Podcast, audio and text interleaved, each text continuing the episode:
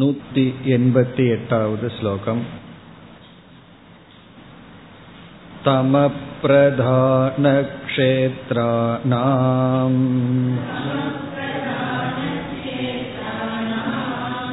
चित्प्रधानश्चिदात्मनाम् परकारणतामेति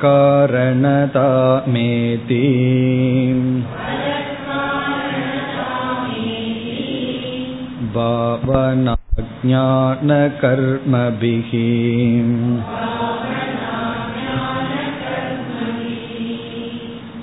इति वार्तिककारेण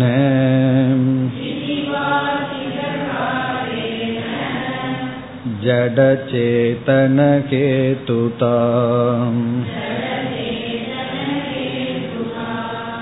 परमात्मन एवोक्ता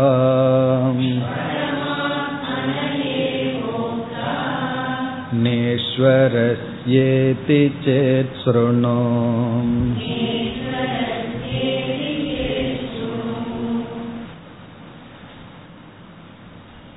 ஈஸ்வர சைத்தன்யத்தை நூத்தி எண்பத்தி ஏழாவது ஸ்லோகம் வரை விளக்கியதற்கு பிறகு இந்த நூத்தி எண்பத்தி எட்டில் ஆரம்பித்து இருநூத்தி முப்பத்தி ஆறாவது ஸ்லோகம் வரை ஈஸ்வர பிரம்ம விசாரம் அல்லது தத்பத விசாரம். தத்துவமசி என்ற மகா வாக்கியத்தில் தத்பத விசாரம். நாம் விசாரத்தை மேற்கொள்ள வேண்டும் என்றால் அங்கு குழப்பம் இருக்க வேண்டும். எங்கு நமக்கு தெளிவு இருக்கின்றதோ குழப்பம் இல்லையோ அங்கு விசாரம் அவசியம் இல்லை குறிப்பாக குழப்பம் என்று சொன்னாலே அத்தியாசம். அந்யோன்ய அத்தியாசம் இருக்க வேண்டும். இங்கு நாம் பிரம்மத்தை பற்றி அல்லது ஈஸ்வரனை பற்றி விசாரிக்கின்றோம் என்றால் அதற்கு இடையில் குழப்பம் இருந்தாக வேண்டும். ஆகவே வித்யாரண்யர் முதலில் அதாவது இந்த நூத்தி எண்பத்தி எட்டில் ஆரம்பித்து நூத்தி தொண்ணூத்தி நான்காவது ஸ்லோகம் வரை ஈஸ்வர பிரம்ம குழப்பத்தை குறிப்பிடுகின்றார். நமக்கு ஈஸ்வரன் பிரம்மன் அல்லது சகுண பிரம்ம நிர்குண பிரம்ம விஷயத்தில் குழப்பம் வந்துள்ளது என்பதை முதலில் நிலைநாட்டுகின்றார். ஆகவே இந்த குழப்பம் இருப்பதனால் விசாரம் அவசியம். இனி எப்படி இதை அறிமுகப்படுத்துகிறார் என்றால் சுரேஸ்வராச்சாரியர் தன்னுடைய வார்த்திகத்தில் அதாவது சங்கரருடைய கருத்தை ஸ்லோக ரூபமாக விளக்கினார். அதை வார்த்திகம் என்று கூறுகின்றோம். அவர் என்ன சொல்லி இருக்கின்றார் என்றால் பரபிரம்மனிடமிருந்துதான் இந்த உலகம் வந்துள்ளது. ஈஸ்வரனை பற்றி அவர் பேசவில்லை. பரபிரம்மத்திடமிருந்துதான் சிருஷ்டி வந்ததாக கூறுகிறார். பிறகு மேலும் உபனிஷத் வாக்கியங்களை பார்க்கும் பொழுது சில இடங்களில் நிர்குண பிரம்மத்தை அறிமுகப்படுத்தி சகுண பிரம்மத்தை அறிமுகப்படுத்தாமல் ஈஸ்வரனை பற்றி பேசாமல் அந்த நிர்குண பிரம்மனிடமிருந்தே இந்த ஜெகத்தானது வந்ததாக பேசப்படுகிறது. அதையெல்லாம் இங்கு குறிப்பிட்டு இப்பொழுது நிர்குண பிரம்மத்திடமிருந்து தானே சிருஷ்டி வந்ததாக நாம் கேட்கின்றோம். ஆனால் இதற்கு முன் ஈஸ்வரனிடமிருந்து சிருஷ்டி வந்ததாக நீங்கள் எப்படி கூற முடியும்? ஆகவே சிருஷ்டியானது நிர்குண பிரம்மத்திடமிருந்து வருகிறதா அல்லது ஈஸ்வரனிடமிருந்து வருகிறதா? இப்படி ஒரு சந்தேகத்தை உருவாக்கி பிறகு நமக்கு குழப்பத்தை அறிமுகப்படுத்த போகிறார்.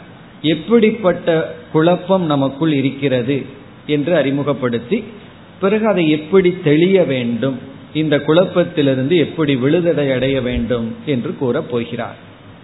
இப்ப இந்த நூத்தி எண்பத்தி எட்டாவது ஸ்லோகத்தில் நிர்குண பிரம்மத்திடமிருந்துதான் சிருஷ்டி வந்தது என்று சுரேஸ்வரர் கூறுகிறார். சுரேஸ்வரர் கூறுகிறார் என்பதை நூத்தி எண்பத்தி ஒன்பதாவது ஸ்லோகத்தில் கூறுவார். சுரேஸ்வராச்சாரியருடைய கருத்தை இந்த ஸ்லோகத்தில் குறிப்பிடுகின்றார். இப்பொழுது இந்த ஸ்லோகத்தை பார்த்தால் தம பிரதானக க்ஷேத்ராணாம். க்ஷேத்ராணாம் என்றால் ஜட சிருஷ்டிக்கு ஜடமான இந்த உலகத்துக்கு காரணம். க்ஷேத்திரம் என்றால் இங்கு ஜடமான சிருஷ்டிக்கு தம பிரதானம் தமத்தை பிரதானமாக உடைய இரண்டாவது வரியில சொல்ல போகிறார் பரபிரம்மந்தான் காரணம். பரபிரம்மந்தான் காரணம். ஆனால் அவர் வந்து தமத்தை பிரதானமாக வைத்துக்கொண்டு கஷேத்ராணாம் காரணம். இங்கு க்ஷேத்திரம் என்றால் ஜட பிரபஞ்சத்திற்கு காரணம். இப்ப தம பிரதானக பரமாத்மா என்று நாம் சேர்த்திக்கொள்ள வேண்டும். இரண்டாவது வரையில் பரக என்று இருக்கிறது. அந்த பரக என்றால் பரமாத்மா அல்லது நிர்குண பிரம்மன். இப்ப தமத்தை பிரதானமாக வைத்துள்ள நிர்குண பிரம்மன் தான் கஷேத்திரத்துக்கு காரணமாகவும் பிறகு சித் பிரதானக சிதாத்மனாம். சித் பிரதானக என்றால் அதே பரமாத்மா சைத்தன்யத்தை பிரதானமாக வைத்துக்கொண்டு சிதாத்மனாம் என்றால் ஜீவர்களுக்கு காரணமாக விளங்குகிறார். இப்ப இந்த சிருஷ்டியில வந்து சேதனமான ஜீவ தத்துவம் ஜடமான பிரபஞ்ச தத்துவம் இருக்கின்றது ஜடமான பிரபஞ்ச தத்துவத்திற்கு பரமாத்மாவே தமத்தை பிரதானமாக வைத்துக்கொண்டு தமோ குணத்தை பிரதானமாக வைத்துக்கொண்டு காரணமாகவும் சேதனமான ஜீவனுக்கு சைத்தன்யத்தை பிரதானமாக வைத்துக்கொண்டு காரணமாகவும் இருக்கிறார். அதை இரண்டாவது வரியில் கூறுகின்றார். பரக காரணதாம் ஏதி. இங்கு பரகன பரபிரம்மன் தான் காரணதாம் காரணம் என்ற தன்மையை அடைகிறார். காரணம் என்கின்ற நிலையை ஏதீனா அடைகின்றார். அப்ப இங்க வாக்கியம் எப்படி என்றால் பரபிரம்ம பரமாத்மா கஷேத்ராணாம் காரணதாம் ஏதி சிதாத்மனாம் காரணதாம் ஏதி. பரபிரம்மன் கஷேத்திரத்துக்கும் சிதாத்மாக்களுக்கும் ஜீவர்களுக்கும் காரணமாக இருக்கும் தன்மையை அடைந்துள்ளார். இந்த க்ஷேத்திரத்துக்கு எப்படிப்பட்டவராக இருந்து காரணத்தை அடைகிறார்னா தம பிரதானக தமத்தை பிரதானமாக வைத்துக்கொண்டு க்ஷேத்திரத்திற்கும் சித் பிரதானக சைத்தன்யத்தை பிரதானமாக வைத்துக்கொண்டு சிதாத்மாக்களுக்கும் அதாவது நம்மை போன்ற ஜீவர்களுக்கும் காரணதாம் ஏதி. காரணம் என்ற தன்மையை அடைகின்றார். ஆகவே இங்கு சுரேஸ்வரர் என்ன சொல்றார் என்றால் ஈஸ்வரன்கிற தத்துவத்தையே இங்கு கொண்டு வரவில்லை. இருக்கிறது பரபிரம்மந்தான். அந்த பரபிரம்மந்தான் காரணத்தை அடைந்துள்ளார். ஆகவே இங்கு பரபிரம்மன் தான் சிருஷ்டி காரணம். நிர்குண பிரம்மன் தான் சிருஷ்டி காரணம். இடையில ஈஸ்வரன் என்ற ஒரு தத்துவம் எங்கு வந்தது? இனி அடுத்த கேள்வி வருகிறது. பரபிரம்மன் வந்து விதவிதமான க்ஷேத்திரம் விதவிதமான ஜீவர்களை எல்லாம் படைத்துள்ளார். அதெல்லாம் எதன் அடிப்படையில் அவர் வந்து அனந்த கோடி ஜீவர்கள் உருவாக்கியுள்ளார்? அல்லது ஜீவர்களும் விதவிதமாக இருக்கிறார்கள்? அதற்கெல்லாம் என்ன காரணம் என்றால் அந்த பரமாத்மா எதை நிமித்தமாக வைத்துக்கொண்டு ஜீவராசிகளுக்குள் வேற்றுமை உருவாக்குகின்றார். அது கடைசி வரியில் வருகின்றது. பாவனா ஞான கர்மபிகி இது வந்து இன்ஸ்ட்ருமெண்டல் காஸ் இதை காரணமாக வைத்துக்கொண்டு இதன் மூலமாக வேற்றுமைகளை உடைய ஜீவர்களை தோற்றி வைக்கின்றார். அதாவது விதவிதமான ஜீவர்கள் தோன்றுவதற்கு காரணம் விதவிதமான தன்மையுடன் தோன்றுவதற்கு காரணம் இங்கு குறிப்பிடப்படுகிறது. பாவனா என்றால் சம்ஸ்காரங்கள் வாசனைகள் நம்ம மனதுல காரண சரீரத்தில் இருக்கின்ற வாசனைகள் பாவனா. அதாவது நமக்கு எப்படிப்பட்ட சூக்ம சரீரம் எப்படிப்பட்ட ஸ்தூல சரீரம் எப்படிப்பட்ட உலகம் கிடைக்குங்கிறது நம்ம காரண சரீரத்தில் இருக்கிற வாசனையின் அடிப்படை. நமக்குள்ள எப்படிப்பட்ட வாசனை இருக்கோ அதற்கு தகுந்த மாதிரி சூக்ம சரீரம் கிடைக்கும் ஸ்தூல சரீரம் கிடைக்கும். இந்த உலகம் கிடைக்கும் அனுபவம் நமக்கு கிடைக்கும். ஆகவே உண்மையிலேயே இந்த உலகம் எப்படிப்பட்ட உலகத்திற்குள்ள நம்ம வந்து வாழ்கின்றோம்ங்கிறது நம்முடைய காரண சரீரத்தில் இருக்கின்ற சம்ஸ்காரங்களை பொறுத்து.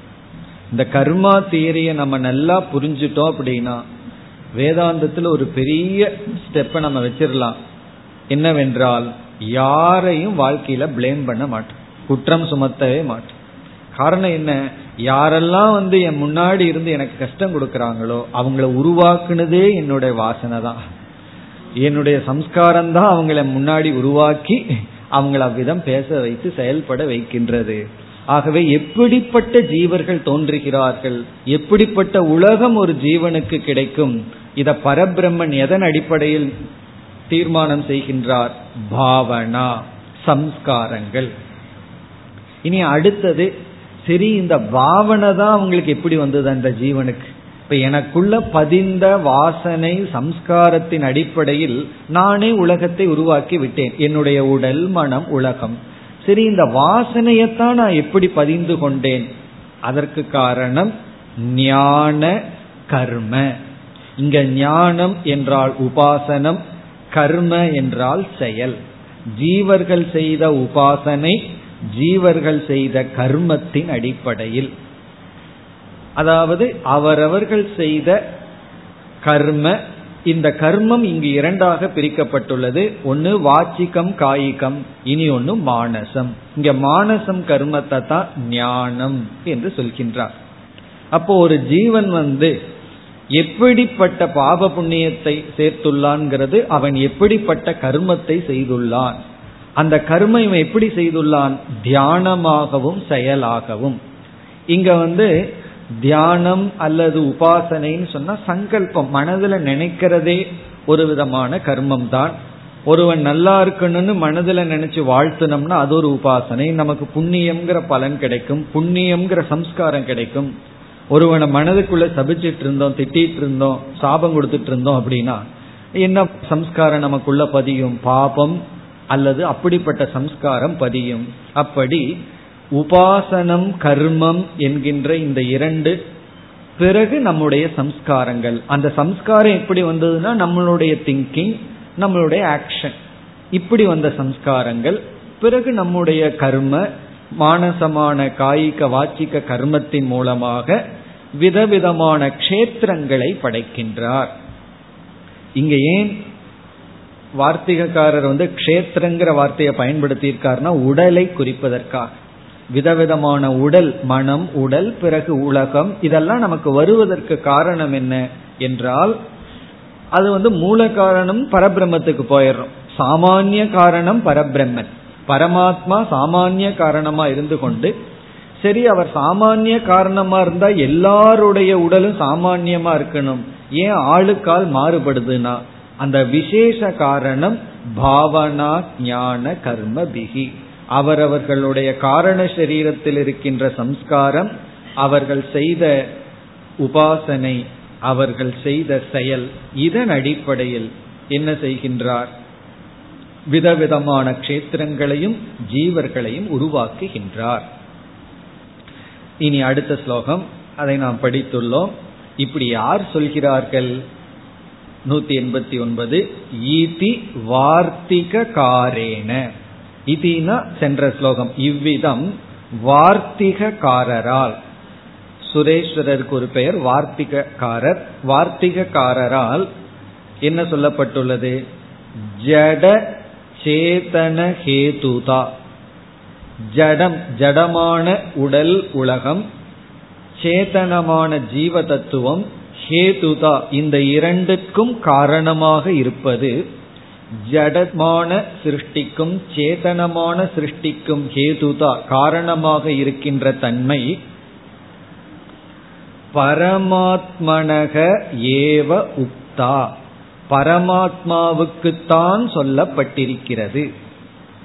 கேதுதான காரணமாக இருக்கின்ற தன்மை ஜடத்துக்கும் சேதனமான சிருஷ்டிக்கும் காரணமாக இருக்கின்ற தன்மை பரமாத்மனக பரமாத்மாவுக்குத்தான் ஏவ பரமாத்மாவுக்கேதான் உக்தா சொல்லப்பட்டிருக்கின்றது. அப்படி என்றால் ஜடமான இந்த உலகத்துக்கும் சேதனமான ஜீவனுக்கும் யாரை சுரேஸ்வரர் காரணமாக சொல்லவில்லை? ந ஈஸ்வரஸ்ய. ஈஸ்வரனுக்கு காரணமாக இருக்கின்ற தன்மையை சுரேஸ்வரர் கூறவில்லை. இதி சேத் சுருணு. இப்படி உனக்கு ஒரு சந்தேகம் வந்தால் கேட்பாயாக. அப்படின்னு இங்க வித்யாரண்யர் சொல்ற இது சேத் இப்படி ஒரு சந்தேகம் வந்தால். நான் சுரேஸ்வரருடைய வார்த்தையத்தை படிச்சிருந்தா தானே இப்படி ஒரு சந்தேகம்.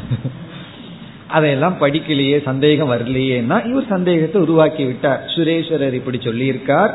ஆகவே ஈஸ்வரன் வந்து ஜெகத்திற்கு காரணம் அல்ல. பரமாத்மா தான் காரணம். இதுவரைக்கும் நம்ம வந்து ஜெகத் காரணம்னு சொன்னாவே ஈஸ்வரன். பரமாத்மா நிர்குணம் வந்து காரணத்மாக நாம் சொல்வதில்லை. அவர் வந்து அதிஷ்டானம்னு தான் சொல்லிட்டு இருக்கோம் இந்த உலகத்துக்கு காரணம்னு வந்தாவே ஈஸ்வரன் தானே சொல்கின்றோமே. இது சேட் சுருணு. இப்ப இந்த மாதிரி ஏன் ஆரம்பிக்கின்றார்னு சொன்னா இப்ப வந்து நமக்கு வித்யாரண்யர் வந்து பரபிரம்மத்துக்கும் ஈஸ்வரனுக்கும் ஒரு குழப்பம் வந்துள்ளது. நம்ம இடத்துல ஏற்கனவே இருக்குன்னு முதல்ல நிலைநாட்டுறார். அப்படி நிலைநாட்டியதற்கு பிறகுதான் அவர் என்ன செய்ய போறார்? ஆகவே நம்ம என்ன செய்தாகணும்? ஈஸ்வரனுக்கும் பிரம்மத்துக்கும் இருக்கின்ற இந்த குழப்பத்தை நீக்க விசாரம் செய்ய வேண்டும்னு விசாரத்தை மேற்கொள்ள போகின்றார். இனி அடுத்த ஸ்லோகத்துல இதற்கான பதிலை சொல்ல துவங்குகின்றார் நூத்தி தொண்ணூறாவது ஸ்லோகம் अन्योन्य अध्यासमत्रापि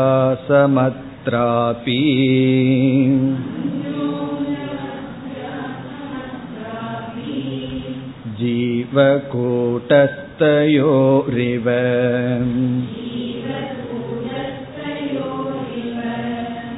ईश्वरब्रह्मणो सिद्धम्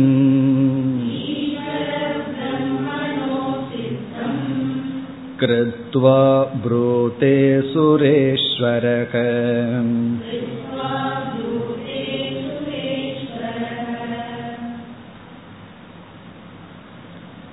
பொதுவாக நாம் என்ன சொல்வோம் ஆத்மா அல்லது அகங்கிற விஷயத்துல தான் நம்ம ஏற்கனவே தப்பான கருத்துடன் இருக்கின்றோம். ஈஸ்வர விஷயத்துல நம்ம எந்த விதமான ஞானமும் இல்லாமல் இருக்கின்றோம்னு பொதுவா சொல்வது வழக்கம். நான்கிற விஷயத்துல தான் அத்தியாசம் பண்ணிட்டோம். அனாத்மாவான உடலை ஆத்மான்னு நினைச்சிட்டோம். ஏன்னா அதுதானே பிரத்யக்ஷமா அனுபவிச்சிட்டு இருக்கோம் ஈஸ்வரங்கிற விஷயத்துல நம்ம எந்த தப்பும் பண்ணல நமக்கு ஒண்ணுமே தெரியாது. ஆகவே யார் ஈஸ்வரன்னா நம்ம என்ன பதில் சொல்லணும்? தெரியாதுன்னு சொல்லணும். அல்லது தெரிஞ்சதுன்னா சாஸ்திரத்திலிருந்து தெரிந்து கொள்ள வேண்டும். அப்ப ஈஸ்வர விஷயத்துல நமக்கு வந்து ஒண்ணுமே தெரியல. அங்க அத்தியாசம் நம்ம செய்யல. ஜீவன் விஷயத்துல தான் செய்துள்ளோம்னு பொதுவா நம்ம சொல்வது வழக்கம். ஆனா இந்த இடத்துல வித்யாரண்யர் என்ன சொல்கின்றார்? நாம எப்படி ஜீவ விஷயத்துல அத்தியாசம் பண்ணியிருக்கிறோமோ அதே போல ஈஸ்வர விஷயத்திலையும் அத்தியாசம் செய்துள்ளோம் அப்படிங்கிற கருத்தை குறிப்பிடுகிறார். அதாவது சற்று நுட்பமாகவே போய் பார்க்கிறார். நம்ம எரியாமல் நாம் அங்கேயும் தப்பு பண்ணியிருக்கோம் அப்படின்னு சொல்ற அது என்ன தப்பு செய்துள்ளோம் என்றால் தெளிவுபடுத்த போறார். எப்படி நம்ம வந்து ஈஸ்வர விஷயத்திலையும் தவறு செய்துள்ளோம்னு சொல்லி. முதல்ல இங்க என்ன சொல்றார்? இப்ப ஜீவன் விஷயத்துல நாம வந்து அந்யோன்ய அத்தியாசம் செய்துள்ளோம். அதை இங்க எக்ஸாம்பிளா சொல்றார் உதாரணமா சொல்றார். ஆகவே அந்த உதாரணமே நமக்கு தெளிவாக வேண்டும். ஒவ்வொரு ஜீவனும் பிறந்தவுடன் எல்லா ஜீவர்களும் பிறந்தவுடனேயே இயற்கையாகவே இந்த உடலை தான் நான் அப்படிங்கிற ஒரு உணர்வு எண்ணம் இருக்கிறது. அது யாருமே சொல்லி கொடுத்து வரவில்லை. யாருமே நமக்கு வந்து நீ இந்த உடல் அப்படி நினைச்சுக்கோ உன்னை ஆத்மான்னு நினைக்காத. அப்படியெல்லாம் யாருமே உபதேசம் பண்ணல. இயற்கையாகவே இந்த உடல் தான் நான் அப்படிங்கிற எண்ணத்தோட நம்ம வந்திருக்கோம். பிறகு வந்து அந்த நான்கிற ஒரு சேத்தனமான ஒரு தத்துவம் இருக்கே அது வந்து உண்மையிலேயே ஆத்மா அது அழியாதது. நாம் என்ன செய்துட்டோம்? உடலினுடைய தன்மையை எல்லாம் அந்த ஆத்மாவில் போட்டு ஆத்மாவிடம் இருக்கின்ற நித்தியத்துவத்தை சேத்தனத்துவத்தை உடல்ல போட்டு உடலும் வந்து நித்தியமா இருக்கணும்னு எதிர்பார்க்கிறோம். அப்போ நம்ம என்ன பண்ணியிருக்கோம்? பிறப்பிலேயே யாருமே சொல்லிக் கொடுக்காமல் ஆத்மாவுக்கும் அனாத்மாவுக்கும் அத்தியாசம் செய்துள்ளோம். பொதுவா நம்ம வந்து துவம் பதத்துல தான் குழப்பம் இருக்கு. தத்பதத்துல அவ்வளவு குழப்பம் இல்லைன்னு சொல்றது வழக்கம். ஆனா வித்யாரிணர் இங்க என்ன சொல்றாருன்னா தத்பதத்திலையும் அதே குழப்பம் பண்ணி இருக்கிறோம் சொல்றார். அதற்கு உதாகரணமா என்ன சொல்றார்? துவம் பதத்திலையும் இருப்பது போல அப்படின்னு சொல்கின்றார். அதாவது இப்ப ஸ்லோகத்தை பார்த்தா அந்யோன்ய அத்தியாசம் அத்திர அபி. அந்யோன்ய அத்தியாசம். அந்யோன்ய அத்தியாசம்னா இதுல இருக்கிறத அதுல போடுறது அதுல இருக்கிறது இதுல போடுறது. அதுதான் அந்யோன்ய அத்தியாசம். இரண்டு பொருள்களினுடைய தன்மையை மாறி மாறி போட்டுக்கொள்வதற்கு பெயர் அந்யோன்ய அத்தியாசம். அதுக்கு வேற ஏதாவது ஒரு உதாகரணம் சொல்ல வேண்டும் என்றால் இப்ப இரும்பு குண்டு இருக்கு அதை தீயில போட்டுறோம் இப்ப வந்து உஷ்ணம் அப்படிங்கிற தன்மை வந்து எதுல இருக்கு? இரும்புல இருக்கு. ஆனா இரும்பு வந்து உஷ்ணமான தன்மை அல்ல. பிறகு வந்து தீக்கு வந்து உருவம் கிடையாது. இப்ப நம்ம உருண்டையான தீ அப்படின்னு சொல்றோம். உருண்டையான தீ அப்படின்னு சொன்னா அந்த உருண்டைங்கிறது தீயுக்கு சேர்ந்தது அல்ல உருண்டை அப்படிங்கிறது வந்து எதற்கு சேர்ந்ததுன்னா அந்த இரும்பு குண்டுக்கு சேர்ந்தது. அது தீயிடம் ஏற்றி வைக்கின்றோம். பிறகு தீ வெளிப்படுகின்ற அந்த இரும்பு சுடுகிறது அப்படின்னு சொல்றோம். தோசைக்கல் சுட்டுடுதுன்னு சொல்றேன் தோசைக்கல்லுக்கு எங்க சுடுற சக்தி இருக்கு? அதுல இருக்கிற உஷ்ணம் தான் தீ தான் நம்ம சுடும். அப்ப இரும்பு சுடுகிறதுன்னு சொல்லும் பொழுது நம்ம என்ன பண்ணிட்டோம்? நெருப்பில் இருக்கின்ற உஷ்ணம்ங்கிற தன்மையை இரும்புக்கு டிரான்ஸ்பர் பண்ணிட்டோம். பிறகு நெருப்பு வந்து உருண்டையா இருக்குன்னு சொல்லும் போது இரும்பில் இருக்கின்ற உருண்டையை நெருப்புல டிரான்ஸ்பர் பண்ணிட்டோம். இது அந்யோன்ய அத்தியாசம். ஒன்னுல இருக்கிற தர்மத்தை இனி ஒன்னுல இனி ஒன்னுல இருக்கிற தர்மத்தை இனி ஒன்னுல போடுறதுக்கு பேர் அந்யோன்ய அத்தியாசம். இப்ப இங்க என்ன சொல்றார்? அந்யோன்ய அத்தியாசம் அத்திர அபி இங்கும் கூட. அத்திரன இந்த விஷயத்திலும் கூட. இப்ப இந்த விஷயத்தில்ங்கிறது எதை சொல்றாருன்னா ஈஸ்வர பிரம்ம விஷயத்திலும் கூட. அத்திர இஸ் ஈக்வல் டு ஈஸ்வர பிரம்ம விஷயே. ஈஸ்வர பிரம்ம விஷயத்திலும் செய்துள்ளோம். நம்ம வந்து ஈஸ்வர பிரம்ம விஷயத்திலையும் அந்யோன்ய அத்தியாசம் பண்ணி விட்டோம்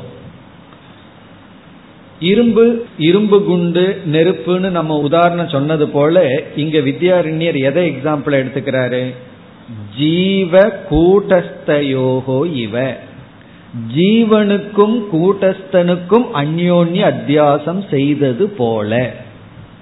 இவன போல எக்ஸாம்பிள் ஜீவ கூட்டஸ்தயோகோ இவ. ஜீவனுக்கும் கூட்டஸ்தனுக்கும் இங்க கூட்டஸ்தன்னா முக்கிய ஆத்மா. ஜீவன் அப்படின்னா நம்ம அகங்காரம். அனாத்மா. இப்ப அனாத்மாவுக்கும் ஆத்மாவுக்கும் எப்படி அத்தியாசம் செய்துள்ளோமோ அந்யோன்ய அத்தியாசம் செய்துள்ளோமோ அப்படின்னா என்ன அர்த்தம்? அனாதியாக இருந்து வருகின்ற அஜானம் கூடஸ்தனை பற்றிய அஜானம் அதனுடைய விளைவாக நாம் பிறக்கும் பொழுது அந்யோன்ய அத்தியாசத்துடன் பிறந்துள்ளோம். அப்படி துவம் பதத்தில் அகங்கிற வார்த்தையில எப்படி நம்ம குழம்பி உள்ளோமோ அதே போல ஜீவ கூடஸ்த விஷயத்தில் இருப்பதை போல ஈஸ்வர பிரம்ம விஷயத்திலும் அந்யோன்ய அத்தியாசம் நிகழ்ந்துள்ளது. அப்படின்னு முதல் வரியில சொல்றார். பிறகு இரண்டாவது வரியில் என்ன சொல்கின்றார்? சுரேஸ்வரர் வந்து பிரம்மனிடமிருந்து இந்த உலகம் வந்தது. பரமாத்மாவிடமிருந்து உலகம் வந்ததுன்னு அவர் சொல்லும் பொழுது அவர் என்ன மனசுல வச்சுட்டு பேசுகிறார் அப்படின்னு இங்கு வித்யாரண்யர் எழுதுகிறார். அதாவது சுரேஸ்வராச்சாரியார் எதை மனசுல வச்சுட்டு இப்படி எழுதியுள்ளார்? பரமாத்மாவிடமிருந்து தான் உலகம் வந்தது அப்படின்னு அவர் எழுதும் பொழுது அவருடைய மனசுக்குள்ள என்ன இருந்தது அப்படின்னு சொல்கின்றார். என்ன இருந்தது என்றால் நாம் ஈஸ்வர பிரம்ம விஷயத்தில் அத்தியாசம் செய்துள்ளோம் என்பதை அவர் மனதில் வைத்துக்கொண்டு பரமாத்மா என்று சொல்லியுள்ளார். நம்முடைய அத்தியாசத்தை புரிஞ்சிட்டு எழுதுறார் அப்படின்னு இங்கு பதில் சொல்கின்றார். நம்ம அத்தியாசம் பண்ணிட்டோங்கிற முழு நம்பிக்கையில அவர் இப்படி செய்கிறார். சில பேர் நம்ம கிட்ட பேசும்போது நம்ம தப்பா தான் புரிஞ்சிருக்கிறோம்னு முழு நம்பி பேசுவார்கள். நீங்க சரியா புரிஞ்சுக்கல அப்படிங்கிற எண்ணத்துல தான் பேசுவார்கள். அதே போல அதை வந்து அவங்க முடிவு பண்ணிடுவாங்க. உனக்கு புரியல. நம்ம சொல்லுவோம் இல்ல எனக்கு புரிஞ்சது. நான் சரியா தான் சொல்றேன்னா இல்ல நீ தப்பு. அப்படின்னு அவங்க முடிவு பண்ணிட்டு சில பேர் நம்ம கிட்ட பேசுறது போல நாம தப்பா புரிஞ்சிட்டோம்னு முடிவு பண்ணிட்டு தான் சுரேஸ்வராச்சாரியார் இப்படி எழுதியுள்ளார். அதை இங்கு மிக அழகாக கூறுகின்றார். ஈஸ்வர பிரம்மனோகோ இங்க ஒரு வார்த்தையை சேர்த்திக்கணும். அந்யோன்ய அத்தியாசம் சித்தம் கிருத்வா. ஈஸ்வரனுக்கும் பிரம்மனுக்கும் உள்ள அந்யோன்ய அத்தியாசத்தை சித்தம் கிருத்துவா நிச்சயம் செய்து. இந்த அத்தியாசம் நமக்குள்ள இருக்குன்னு நிச்சயம் செய்து. அதாவது ஈஸ்வரனுக்கும் பிரம்மனுக்கும் அத்தியாசம் வந்துள்ளது அத்தியாசத்தை நாம் செய்துள்ளோம் என்பதை சித்தம் கிருத்துவா அவர் நிச்சயம் செய்து விட்டார். இங்க சித்தம் கிருத்துவான்னா நம்மெல்லாம் அந்த அத்தியாசத்தை பண்ணியிருக்கிறோம் அப்படின்னு அவர் முடிவு செய்து சுரேஸ்வரக புரூதே சுரேஸ்வரர் இவ்விதம் கூறுகிறார். புரூதேன பேசுகிறார் எழுதுகிறார் கூறுகின்றார். இவ்விதம் அப்படின்னா எப்படி? சுரேஸ்வரர் இவ்விதம் கூறுகிறார்னு சொன்னா பரமாத்மாவிடமிருந்து சிருஷ்டி என்று கூறுகிறார். அப்படி பரமாத்மாவிடமிருந்து சிருஷ்டின்னு அவர் கூறும் பொழுது அவர் மனசுக்குள்ள என்ன இருக்குன்னா நாம வந்து பரமாத்மா எது ஈஸ்வரன் எதுன்னு சரியா புரிஞ்சுக்காம ரெண்டையும் குழப்பி வச்சிருக்கோம் அப்படின்னு வச்சுட்டு அவர் வந்து ஈஸ்வரங்கிற வார்த்தைக்கு பதுவா பரமாத்மான்னு சொல்றார். அப்ப உண்மையிலேயே சுரேஸ்வரர் எதை சொல்றார்னா அவர் பரமாத்மா அப்படின்னு சொல்லும் பொழுது அவர் ஈஸ்வரனைத்தான் சொல்கின்றார். இப்ப சுரேஸ்வரர் வந்து பரபிரம்மத்திடமிருந்து சிருஷ்டியை பேசவில்லை. அவர் சிருஷ்டிக்கு காரணம் பரமாத்மான்னு சொல்லும் பொழுது அவர் மனசுக்குள்ள ஈஸ்வரன் தான் இருக்கு. அப்போ ஒரு கேள்வி வந்துடும் ஈஸ்வரன் தான் அவர் மனசுக்குள்ள இருக்குன்னா எதுக்கு? பரமாத்மாங்கிற வார்த்தையை பயன்படுத்துறாருன்னா. அவர் நம்ம கிட்ட பதில் சொல்லுவாரு நீ பரமாத்மான்னு சொல்லும் போது ஈஸ்வரனுடைய தன்மையை மனசுக்குள்ள புரிஞ்சிருக்க. அல்லது நீ ஈஸ்வரன் எப்பாவது சொன்னா பரமாத்மாவினுடைய தன்மையை நினைத்து கொண்டிருக்கின்றாய். ஆகவே நான் எந்த வார்த்தையை சொன்னாலும் நீ குழம்பித்தான் இருக்க என்ன சொன்ன என்ன அப்படின்னு அர்த்தம். நான் என்ன சொன்னாலும் பரமாத்மான்னு சொன்னாலும் சரி ஈஸ்வரன் சொன்னாலும் சரி உனக்குள்ள என்ன நடந்திருக்குன்னா ரெண்டும் குழம்பி இருக்கேன் அப்படிங்கும்போது நான் எந்த வார்த்தையை சொன்னா என்ன அப்படிங்கறதா அர்த்தம். அப்போ சித்தம் கிருத்துவா அப்படின்னு சொன்னா அந்யோன்ய அத்தியாசம் ஏற்கனவே ஜீவர்களுடைய மனதில் நிகழ்ந்து விட்டது என்ற காரணத்தினால் அவர் வந்து பரமாத்மான்னு சொல்றார். அப்படின்னா என்ன அர்த்தம்? அவர் பரமாத்மான்னு எதை சொல்றாரோ அதை நம்ம ஈஸ்வரன் புரிஞ்சிருக்கோம். திடீர்னு ஒரு கால் அவர் ஈஸ்வரன் சொன்னா நம்ம அதை பரமாத்மான்னு வேற புரிஞ்சிருப்போம். ஆகவே நான் எந்த வார்த்தையை சொன்னாலும் உனக்கு ஒன்றுதான். காரணம் என்ன? உங்களுக்குள் அத்தியாசம் நிகழ்ந்துள்ளது. இனி அடுத்த கேள்வி அந்த அத்தியாசத்தினுடைய சொரூபம் என்ன? பரமாத்மாவினுடைய எந்த தன்மையை நாம் ஈஸ்வரனிடம் அத்தியாசம் செய்துள்ளோம்? ஈஸ்வரனுடைய எந்த தன்மையை நாம் பரமாத்மாவிடம் ஏற்றி வைத்துள்ளோம்? அந்யோன்ய அத்தியாசம்னா இரண்டு தத்துவம் இருக்கு. ஒன்றினுடைய தன்மை இனி ஒன்றுக்கு போகுது. இனி ஒன்றினுடைய தன்மை இனி ஒன்றுக்கு போகுது. அது எதனுடைய தன்மை? இப்ப இரும்பு குண்டு நெருப்பு. அதுல வந்து நெருப்பினுடைய உஷ்ணம் இங்க போகுது. இரும்பினுடைய உருவம் நெருப்புக்கு போகிறது. அதே போல ஜீவ கூடஸ்தனிடத்தில் கூடஸ்தனுடைய சைத்தன்யம் ஜீவனுக்கு போகுது. பிறகு ஜீவனுடைய அனித்தியத்துவம் கூடஸ்தனுக்கு போகுது. அப்படி கூடஸ்தனுக்கு போனதுனால நான் அனித்தியமானவன் நான் மரணத்துக்கு உட்பட்டவன் சொல்றோம். ஆனா உண்மையிலேயே நான்கிற கூடஸ்தன் மரணத்துக்கு உட்பட்டவன் அல்ல. நான் சேத்தனமானவன் அழிகின்றேன்னு சொல்றோம். இப்ப சேத்தனன்னு சொல்லும் போதே கூட்டஸ்தன் வந்தாச்சு. அழிகின்றேன்னு சொல்லும் போது அனாத்மா வந்தாச்சு.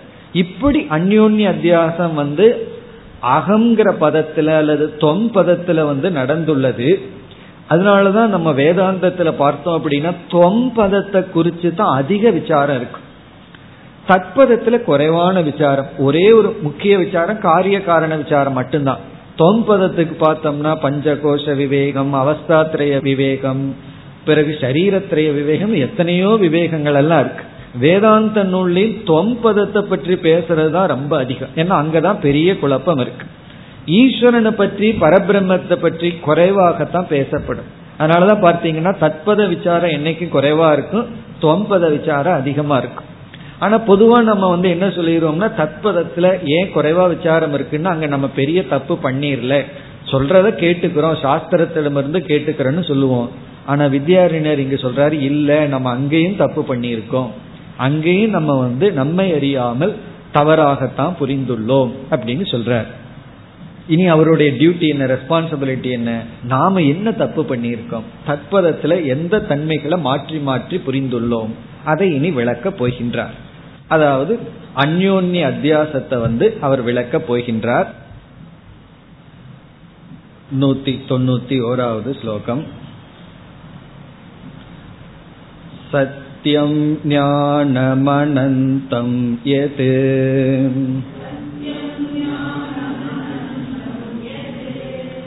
ब्रह्म तस्मात् समुत्थिताः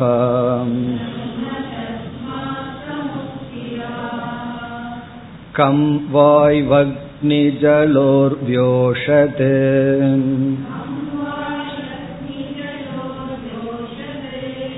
अन्नदेका इति श्रुतिः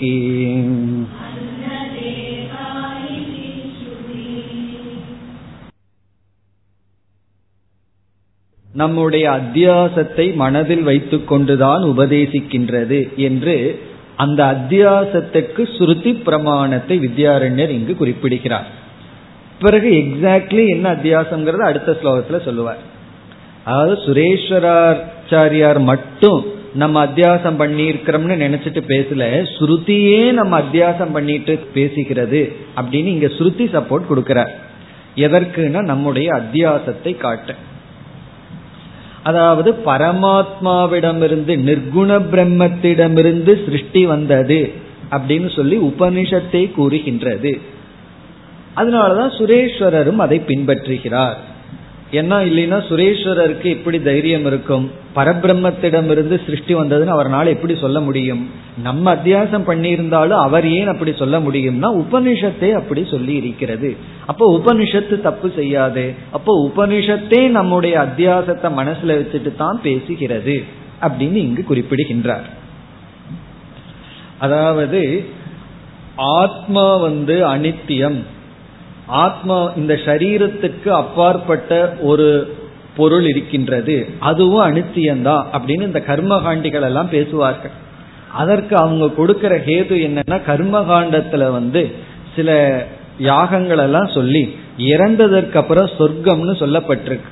இதிலிருந்தே என்ன தெரியுதுன்னா சாஸ்திரம் வந்து உபனிஷத் அல்லது வேதம்ங்கிற பிரமாணம் வந்து ஒரு ஜீவன் இறந்து அவன் சொர்க்கத்துக்கு போறதெல்லாம் பேசப்பட்டதுனால ஒரு ஜீவனுடைய தன்மை சொர்க்கத்துக்கு செல்லுதல். அவன் வந்து ஆத்மா அல்ல சூக்ம சரீர அபிமானி தான் அப்படின்னு முடிவு செய்கிறார்கள். அதற்கு நம்ம என்ன சொல்றோம்? ஜீவன் தன்னை சூக்ம சரீர அபிமானி அப்படிங்கிற அத்தியாசத்தை வேதம் அங்கீகரித்து இந்த சாதனைகளை சொல்கிறது. ஏற்கனவே அவங்கிட்ட இருக்கிற அத்தியாசத்தை அங்கீகரிக்குதே தவிர அது சத்தியம்னு சொல்லி கர்மகாண்டம் போதிக்கவில்லை. நாம சூக்ம சரீர அபிமானியாக இருக்கிற ஜீவர்கள் தான் உண்மையில் நாம் என்ற ஒரு ஞானத்தை கொடுக்கவில்லை. அப்படி ஒரு அறிவை புகட்டுவதில்லை.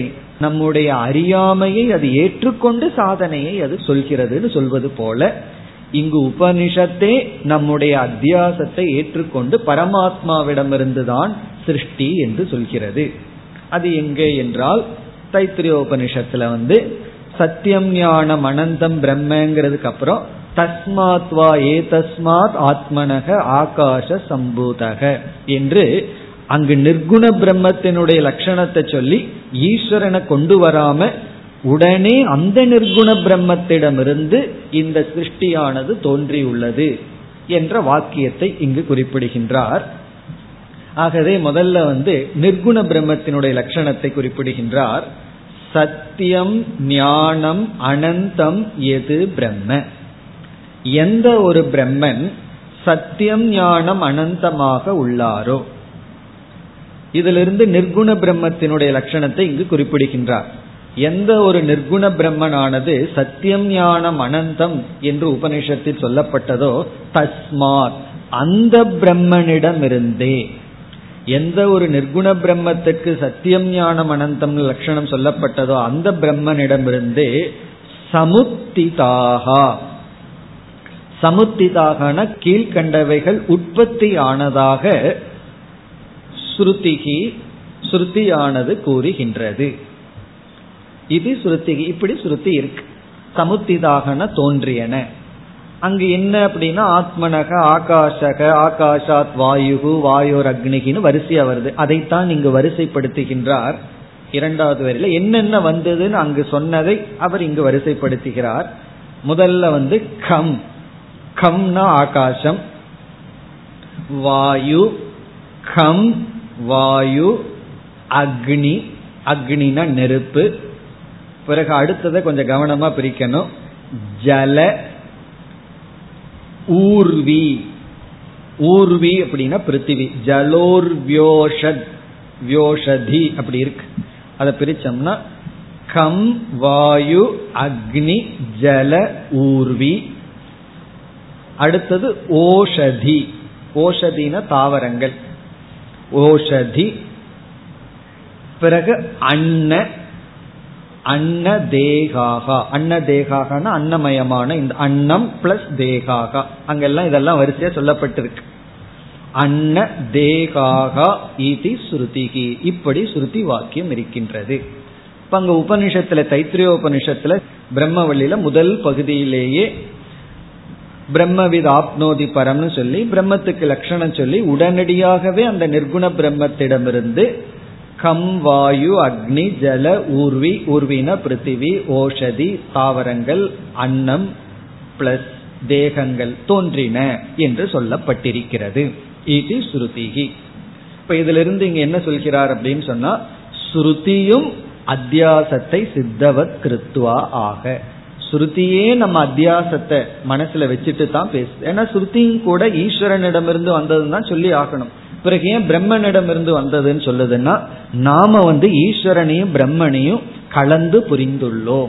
அதனால சுருத்தியும் அப்படி சொல்கிறது. இனி அடுத்ததுல தான் தெளிவுபடுத்துறார். எதை எதை கலந்துள்ளோம்? ஈஸ்வரனிடம் இருக்கின்ற எந்த தன்மையை பிரம்மத்திற்கும் பிரம்மத்திடம் இருக்கின்ற எந்த தன்மையை ஈஸ்வரனிடமும் நாம் அத்தியாசம் செய்து விட்டோம்? நூத்தி தொண்ணூத்தி இரண்டாவது ஸ்லோகம்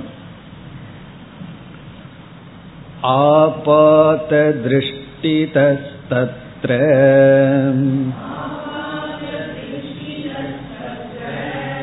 ब्रह्मणो भाति केतुता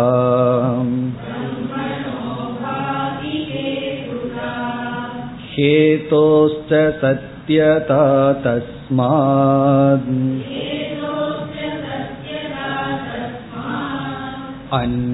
अन्योन्याध्यास इष्यते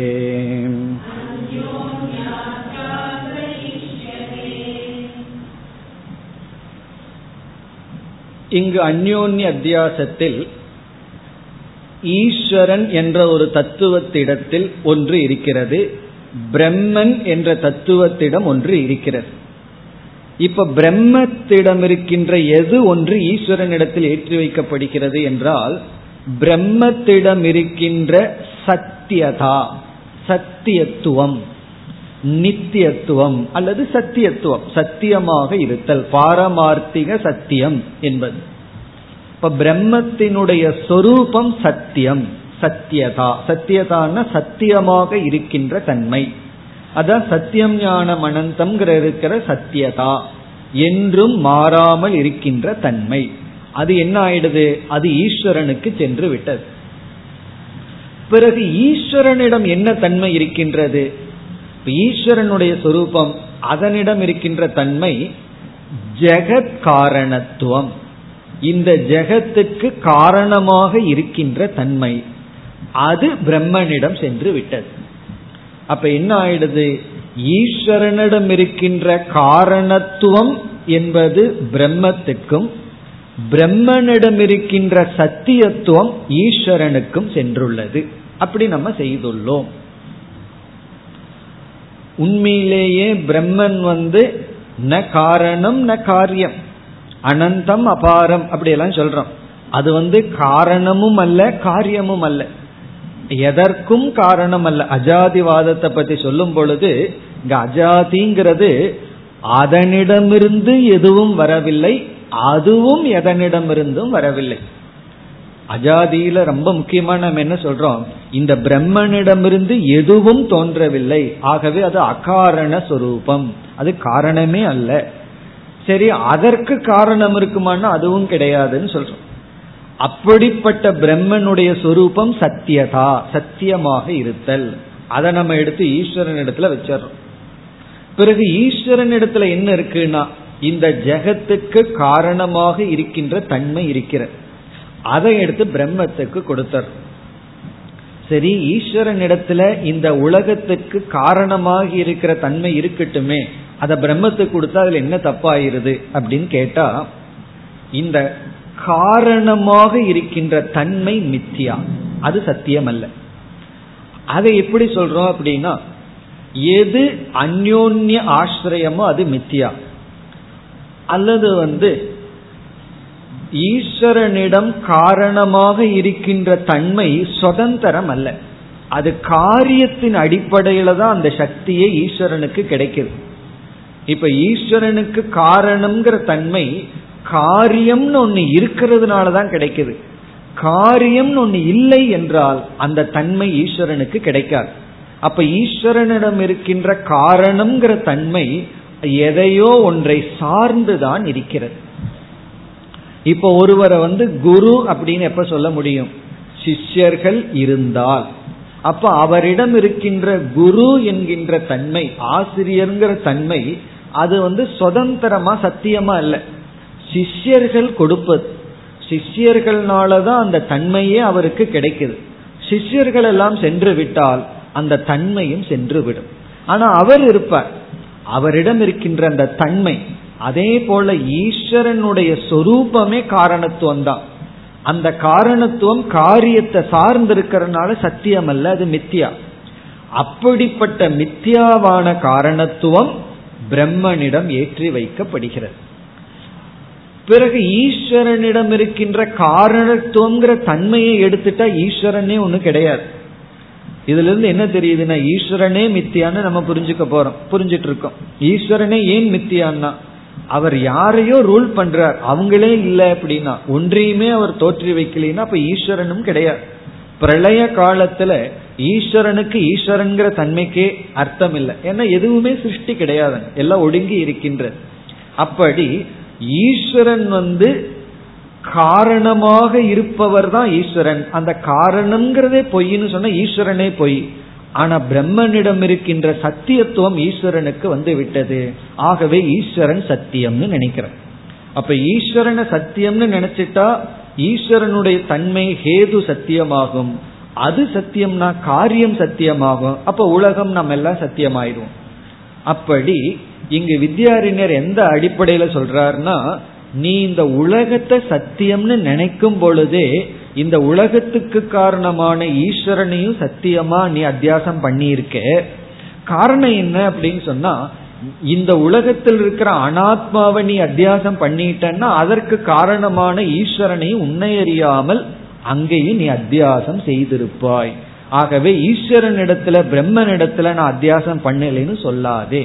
அங்கேயும் நீ அத்தியாசம் பண்ணி இருக்கின்றாய் அது எப்படின்னா நீ ஜீவனிடத்துல அத்தியாசம் பண்ணிட்டீனாவே அங்கேயும் நீ பண்ணித்தான் ஆகணும். நீ வெஷ்டியில அத்தியாசம் பண்ணியிருக்கீன்னா உன்னை அறியாம சமஷ்டியிலையும் பண்ணி விட்டாய். அது உனக்கு தெரியாம இருக்கலாமே தவிர ஆனா அங்கு அத்தியாசம் நடந்துள்ளது. நீ எப்படி பார்ப்ப? இந்த உலகத்தை சத்தியமா பார்த்த அப்படின்னா அதற்கு காரணமா இருக்கிற ஈஸ்வரனையும் சத்தியமாக பார்ப்பாய். ஏன்னா உலகத்துல நீ அத்தியாசம் பண்ணும்போது சமஷ்டியிலேயே அதே அத்தியாசம் உன்னை எரியாமல் நடந்துள்ளது. இது வந்து இந்த மேகாகாசம் போல. மேகத்துக்குள்ள இருக்கிற ஆகாசத்தை நம்ம பாக்கிறோமோ இல்லையோ அப்படி ஒரு பனித்துளி இருந்தா அங்கேயும் ஒரு ஆகாசம் ரிஃப்ளெக்ட் பண்ணித்தான் ஆகணும். அதே போல பிரம்ம விஷயத்திலையும் நீ அத்தியாசம் செய்துள்ளாய். அதுதான் இங்கு கருத்து. அப்போ இங்க என்ன என்ன டிரான்ஸ்பர் ஆகுதுன்னா ஈஸ்வரனுடைய காரணத்துவம் பிரம்மத்துக்கும் பிரம்மனுடைய சத்தியத்துவம் ஈஸ்வரனுக்கும் அத்தியாசம் நடந்துள்ளது. இந்த அத்தியாசம் எல்லாம் எப்பொழுது அப்படின்னா அஜானத்தை நாசம் செய்வதற்கு முன். அஜானத்தை நீக்கிட்டோம் அப்படின்னா இந்த அத்தியாசம் கிடையாது. ஆகவே இந்த அத்தியாசமானது ஞானத்துக்கு முன் நடந்துள்ளது. நமக்கும் ஞானம் பிறப்பிலேயே கிடையாது.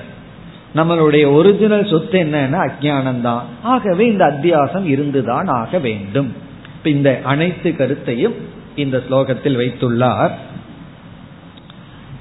ஆபாத திருஷ்டி தக ஆபாத திருஷ்டி அப்படின்னு சொன்னா அறியாமையில் இருக்கின்ற காலத்தில். ஆபாத திருஷ்டி திருஷ்டினா இங்க ஞானம் விஷன் நம்முடைய அறிவு. ஆபாத திருஷ்டினா அஜானத்துடன் கூடிய காலத்தில் அறிவில் தத்ர இந்த விஷயத்தில். தத்ரனா அஸ்மின் விஷயே அஸ்மின் விஷயேனா கஸ்மின் விஷயே. ஈஸ்வர பிரம்ம விஷயே. இந்த ஈஸ்வர பிரம்ம விஷயத்தில் நம்ம வந்து அந்யோன்ய அத்தியாசத்தை பண்ணியுள்ளோம் அது என்னன்னு விளக்குகின்றார். இந்த ஆபாத்த அப்படிங்கிற வார்த்தை நீங்க பலமுறை கேள்விப்பட்டிருப்பீங்க. ஆபாத்த திருஷ்டி அப்படின்னா அறகுற பார்வைன்னு அர்த்தம். ஆபாத்த திருஷ்டி. பாதம் என்றால் அஜான துவம்சம். பாதம் பாதம்னா பாதி விழுந்து விடுதல். பாதம்னா அஜானத்தை வீழ்கடிக்க செய்தல். ஆபாதம்னா அதற்கு முன் ஸ்டேஜ் அஜானத்தை வீழ்த்துவதற்கு முன் அப்படின்னு அர்த்தம். ஆபாதம். அப்படின்னா நீங்க அஜானத்தை நீங்கள் வீழ்த்துவதற்கு முன் திருஷ்டின இருக்கின்ற பார்வை. அதான் ஆபாத திருஷ்டி. அஜான துவம்ச பூர்வம் இஸ் ஈக்வல் டு ஆபாதம். ஆபாத திருஷ்டி. ஆபாத திருஷ்டி தகன அஜானத்தை நாம் நீக்குவதற்கு முன் இருக்கின்ற விஷன். அந்த விஷன்ல என்ன ஆயிருக்கு அப்படின்னு சொன்னா பிரம்மணக ஹேதுதா பாதி. பிரம்மத்துக்கு பிரம்மணக ஹேதுதா பாதி. பிரம்மத்துக்கு காரணமாக இருக்கின்ற தன்மை தெரிகிறது விளங்குகிறது. தெரிந்து கொண்டு இருக்கிறது பிரம்மன்னா இந்த இடத்துல நிர்குண பிரம்மன். ஹேதுதா அப்படின்னா ஜெகத்திற்கு காரணமாக இருக்கின்ற தன்மைதான் புலப்படும். பாதி. இருப்பது போல் தெரியும். இப்ப பிரம்மணக கேதுதா பாதினா ஒரு அத்தியாச சொல்லிட்டார். பிரம்மனிடம் ஈஸ்வரனுடைய தன்மையான ஜெகத் காரணத்துவம் அங்கு விளங்கி கொண்டு இருக்கும். நம்ம கண்ணுக்கு தெரிந்து கொண்டு இருக்கும். எப்படிப்பட்ட கண்ணுக்கு? ஆபாத திருஷ்டி. அஜானத்தை நீக்காத கண்ணுக்கு தெரிந்து கொண்டு இருக்கும் பிறகு இரண்டாவது வரியில ஹேதோகோச்ச சத்தியதா ஹேதோகோ அப்படிங்கிற இடத்துக்கு இங்க பொருள் ஈஸ்வரஸ்ய. ஈஸ்வரனுக்கு இங்க ஹேதுங்கிற வார்த்தையை பயன்படுத்துறார். ஹேதோகோ அப்படின்னா ஈஸ்வரனுக்கு ஈஸ்வரனிடத்தில் சத்தியதா பாதிங்கிற வார்த்தையை சேர்த்திக்கணும். சத்தியதா பாதி. ஈஸ்வரனிடத்தில் சத்தியத்துவம் விளங்கி கொண்டிருக்கும் ஈஸ்வரனை சத்தியமாக பார்த்து கொண்டிருப்போம். ஈஸ்வரனே மித்தியான்னு சொன்னா வேதாந்தத்துல ஈஸ்வரனுக்கு இருக்கிற நாமம் அது எப்படிப்பட்டதுன்னா இந்த ரிலீஜியஸ் ஃபைட் எல்லாம் என்னன்னா ஈஸ்வரனுக்கு என்ன பேர் கொடுக்கறது? இந்த பேர் கொடுத்தா இந்த ரிலீஜியன் இந்த பேர் கொடுத்தா இந்த ரிலீஜியன் அப்படின்னு அப்ப ரிலீஜியனுக்கு பிலாசபிக்கு எவ்வளவு ஒரு டிஃபரன்ஸ் இருக்குன்னு பார்ப்போம். அப்படிங்க ஈஸ்வரனே மித்தியான்னு சொல்லியாச்சு. அப்புறம் ஈஸ்வரனுக்கு இருக்கிற நாமம் அந்த நாமத்துல வந்து வடகலையா தென்கலையா அப்படி ஒரு நாமம். அதை யானைக்கு போடுறதா அதுக்கு போடுறதா இப்படி ஒரு ஃபைட் அப்படி இங்க வந்து சத்தியதா அந்த ஈஸ்வரன் இடத்தில் சத்தியம் என்பது தெரிகிறது. ஆபாத திருஷ்டி அஜான பார்வையில். இப்ப ஹேதோகோ ஈஸ்வரஸ்ய சத்தியதா பாதி. எப்படி பிரம்மணக ஹேதுதா பாதி? பிரம்மத்துக்கு ஹேது தெரிவது போல ஈஸ்வரனிடம் சத்தியம் தெரிகிறது. அப்ப இதுல இருந்து என்ன தெரியுதுன்னா நம்ம கடவுளை சத்தியம்னு நினைச்சிட்டோம்னாவே உடனே கடவுள் படைச்சதும் சத்தியமாயிரும். உடனே எல்லாமே சத்தியமாயிரும். துவைதம் சம்சாரம் துக்கம். அப்ப இந்த உலகத்தை இருந்து துயரத்திலிருந்து மீள வேண்டும்னா முதல்ல பகவானையே அடிக்கணும். பகவானையே பொய்னு சொன்னோம்னா தான் பகவானையே ஃபால்சிஃபை பண்ணாதான் பகவான் படைச்ச இந்த உலகம் தர்மம் இதெல்லாம் பொய்யா அதான் சர்வ தர்மான் பரித்தியஜ்ய. அந்த தர்மத்தையே விடுன்னு ஏன் பகவான் சொன்னாருன்னா நீ தர்மத்தை பிடிச்சிட்டு இருக்கிற வரைக்கும் உனக்கு சம்சாரம் தான். அது சத்தியம்னு நினைச்சிட்டு இருக்கிற வரைக்கும் இந்த உலகமே பகவானுடைய ஆணையின் கீழ் நடந்து கொண்டு இருக்கிறது இந்த இதெல்லாம் பொய்யாகணும்னா பகவானே பொய்யாகணும். ஆனா அது நமக்கு ஆவதில்லை. காரணம் என்னன்னா அங்கேயும் நம்ம அத்தியாசம் செய்துள்ளோம். தஸ்மாத். ஆகவே அந்யோன்ய அத்தியாசக இஷ்யதே. அந்யோன்ய அத்தியாசக. அந்யோன்ய அத்தியாசமானது ஈஸ்யதேன்னு சொல்றார். நம்மால் ஏற்றுக்கொள்ளப்பட வேண்டும். ஈஸ்யதேனா டு பி அக்செப்டட் இஷ்யத்தைனா விரும்புகின்றோம் அர்த்தம். இங்க விரும்புகின்றோம்னா டு பி அக்செப்டட் வேற வழி இல்லாம ஏற்றுக்கொண்டுதான் ஆக வேண்டும். யாரு ரெண்டு பேர்த்துக்கு பிரம்மத்துக்கும் ஈஸ்வரனுக்கும் உள்ள அத்தியாசத்தை ஏற்றுக்கொண்டுதான் ஆக வேண்டும். பொதுவா இந்த மாதிரி கருத்தெல்லாம் நம்ம உபனிஷத் கிளாஸ்லயும் கூட சொல்ல மாட்டோம். உபனிஷத்துல எல்லாம் நம்ம பொதுவா பார்த்தோம் அப்படின்னா என்னத்த பேசிடுவோம்? தொம் பதத்துல தான் அந்யோன்ய அத்தியாசம் இருக்கு. தற்பதத்தை பத்தி நம்ம எந்த ஜட்ஜ்மெண்ட்டும் போடல. நம்மைய பற்றி தான் ஜட்ஜ்மெண்ட் எல்லாம் போட்டு வச்சிருக்கோம். ஈஸ்வரனை பத்தி சாஸ்திரம் தான் நமக்கு சொல்லணும். ஆகவே சாஸ்திரத்திட வந்து நேரா கேட்டு இது ஈஸ்வரன் இது பிரம்மன்னு தெரிஞ்சுக்கிறோம் அப்படின்ட்டு போவோம். ஆனா வித்யாரண்யர் வந்து நீ தொம்பதத்துல அத்தியாசம் பண்ணியிருக்கிறாய் என்றாலே தற்பதத்திலையும் பண்ணியிருக்க. காரணம் என்னன்னா இந்த உலகத்தை சத்தியமா பார்ப்பேன். ஈஸ்வரன் உன்னை அறிமுகப்படுத்த உடனே அதே சத்தியத்துவத்தை நீ ஈஸ்வரன் இடத்திலையும் பார்த்து விடுவாய். ஆனா அந்த சத்தியத்துவம் பிரம்மத்தை சேர்ந்தது. ஆகவே நீ கண்டிப்பாக ஈஸ்வரன் இடத்திலும் நீ அத்தியாசம் செய்துள்ளாய் அப்படிங்கிற விதத்துல கொண்டு வர்ற. ஆகவே என்னன்னா அதனாலதான் உபனிஷத்து வந்து பிரம்மன்னு சொல்லி ஈஸ்வரனை தான் சொல்லுது. அது வந்து ஈஸ்வரன் சொன்னாலும் சரி பிரம்மன் சொன்னாலும் சரி ஒன்ன பொறுத்த வரைக்கும் என்னென்ன ரெண்டும் ஒரே என்டிட்டி தான். ரெண்டையும் நீ தவறாகத்தான் புரிந்துள்ளாய். உபனிஷத் எப்படி பரபிரம்மத்திடமிருந்து காரணத்தை சொல்லும் பொழுது நம்ம அத்தியாசம் பண்ணியிருக்கிறோம்னு மனசுல வச்சுட்டு பேசி இருக்கோ அதைத்தான் சுரேஸ்வரரும் மனசுல வச்சுட்டு பேசி இருக்கின்றார் ஆகவே இதுல இருந்து என்ன முடிவாகுதுன்னா அத்தியாசக இஷ்யதே. We have to accept the அத்தியாசா. நம்ம வந்து பிரம்மத்திற்கும் ஈஸ்வரனுக்கும் அத்தியாசம் செய்துள்ளோம். அதை ஏற்றுக்கொண்டுதான் ஆக வேண்டும். இனி அடுத்த ஸ்லோகத்துல இவர் வந்து சித்திர பட திருஷ்டாந்த சொன்னாரே. அதை உதாரணமா கொண்டு வர்றார். ஆகவே மறுபடியும் எக்ஸாம்பிள் தான். அதாவது பிரம்மத்திற்கும் ஈஸ்வரனுக்கும் அத்தியாசம் வந்துள்ளது என்பதை இவர் ஆரம்பத்தில் அறிமுகப்படுத்திய சித்திரப்பட உதாகரணத்தை இங்கு இவர் கொண்டு வருகின்றார்.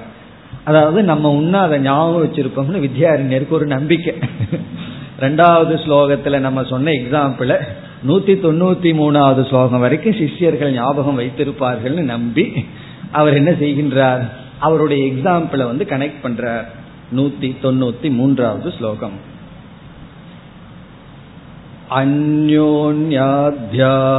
अन्योन्याध्यासरूपोऽसौ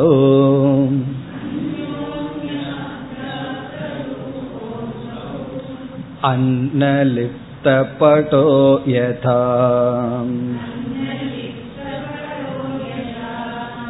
गट्टिते नैकतामेति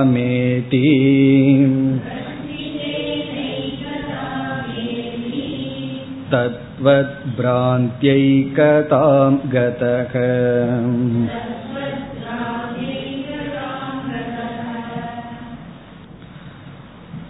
பிரம்ம ஈஸ்வரன் இந்த இரண்டுக்கும் இருக்கின்ற இந்த அத்தியாசத்தை அவர் கூறிய சித்திரப்படத்தில் சம்பந்தப்படுத்துகிறார் ஆகவே இங்க நம்ம ஞாபகப்படுத்தி கொள்ளலாம். அவர் வந்து என்ன உதாகரணத்தை சொன்னார்? முதல்ல வந்து தௌத்தக படக தூய்மையான துணி. நம்ம முன்னாடி தூய்மையான ஒரு துணி இருக்கு. அது வந்து தௌத்தக படகன்னு சொன்னார். அது வந்து நிர்குண பிரம்மத்துக்கு உதாகரணம். இது நம்ம ஏற்கனவே பார்த்ததுதான். நீங்க ரெண்டாவது ஸ்லோகத்துல பார்த்தீங்கன்னா இதே கருத்து தான் இருக்கும். இரண்டாவது வந்து கட்டிதக. கட்டிதகன கஞ்சி போடப்பட்ட துணி. அந்த துணியில் இருக்கிற சுருக்க நீக்கிறதுக்கு கஞ்சி போட்டுறோம். அது வந்து ஈஸ்வரன் அல்லது அந்தர்யாமி. கட்டிதக நமக்கு இந்த ரெண்டே போதும். ஏன்னா இவர் தூய்மையான துணிக்கும் கட்டித படத்துக்கு தான் சொல்ல போறார். அதாவது ஈஸ்வரனுக்கும் பிரம்மத்துக்கும் தான் அத்தியாசத்தை சொல்ல போறார். அடுத்த ரெண்டு இருக்கு. இருந்தாலும் அதை ஞாபகப்படுத்தி கொள்ளுவோம் லாஞ்சிதக. அப்படின்னு சொன்னா அதுல வெறும் பென்சில ஸ்கெட்ச் மட்டும் போட்டிருக்கார். அது ஹிரண்ய கர்ப்பன். லாஞ்சிதக படக. ஸ்கெட்ச் போடப்பட்ட அவுட்லைன் போடப்பட்டது ஹிரண்ய கர்ப்பன். அதற்கப்புறம் வந்து ரஜ்ஜிதக. கலர் எல்லாம் கொடுத்துட்டார். அது வந்து விராட். இப்படி நம்ம பார்த்திருக்கோம். அதாவது தௌத்தக தூய்மையான துணி நிர்குண பிரம்மன். பிறகு வந்து கட்டிதம் கஞ்சி போடப்பட்டது ஈஸ்வரன். லாஞ்சிதக அப்படிங்கிறது ஹிரண்ய கர்ப்பன் அதற்கு அடுத்தது வந்து ரஞ்சிதக. வர்ணம் தீட்டப்பட்டது விராட். இந்த நாலு உதாகரணத்துல இப்ப நமக்கு தேவை இந்த ரெண்டு தான். அடுத்த ரெண்டு இனிமேல் சொல்ல போற. ஆகவே இங்க நம்ம ஞாபகப்படுத்தி வச்சுக்கணும். இப்ப வந்து சுத்த படமானது தூய்மையான துணியானது ஈஸ்வரன் அதாவது பரபிரம்மமானது ஈஸ்வரனுடன் ஐக்கியமாகி விட்டது ரெண்டுக்கும் வேறுபாடு தெரியாமல் அதாவது தூய்மையான துணியையும் கஞ்சி போடப்பட்ட துணியையும் நம்ம கலந்து புரிந்துள்ளோம் அப்படின்னு சொல்கின்றார்.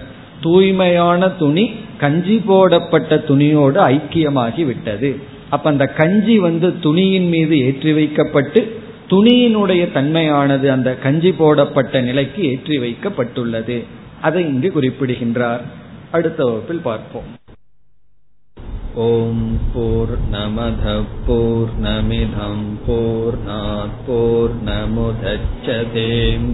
पूर्णस्य पूर्णमादाय पूर्णमेवावशिष्यते ॐ शान्ति शान्ति शान्तिः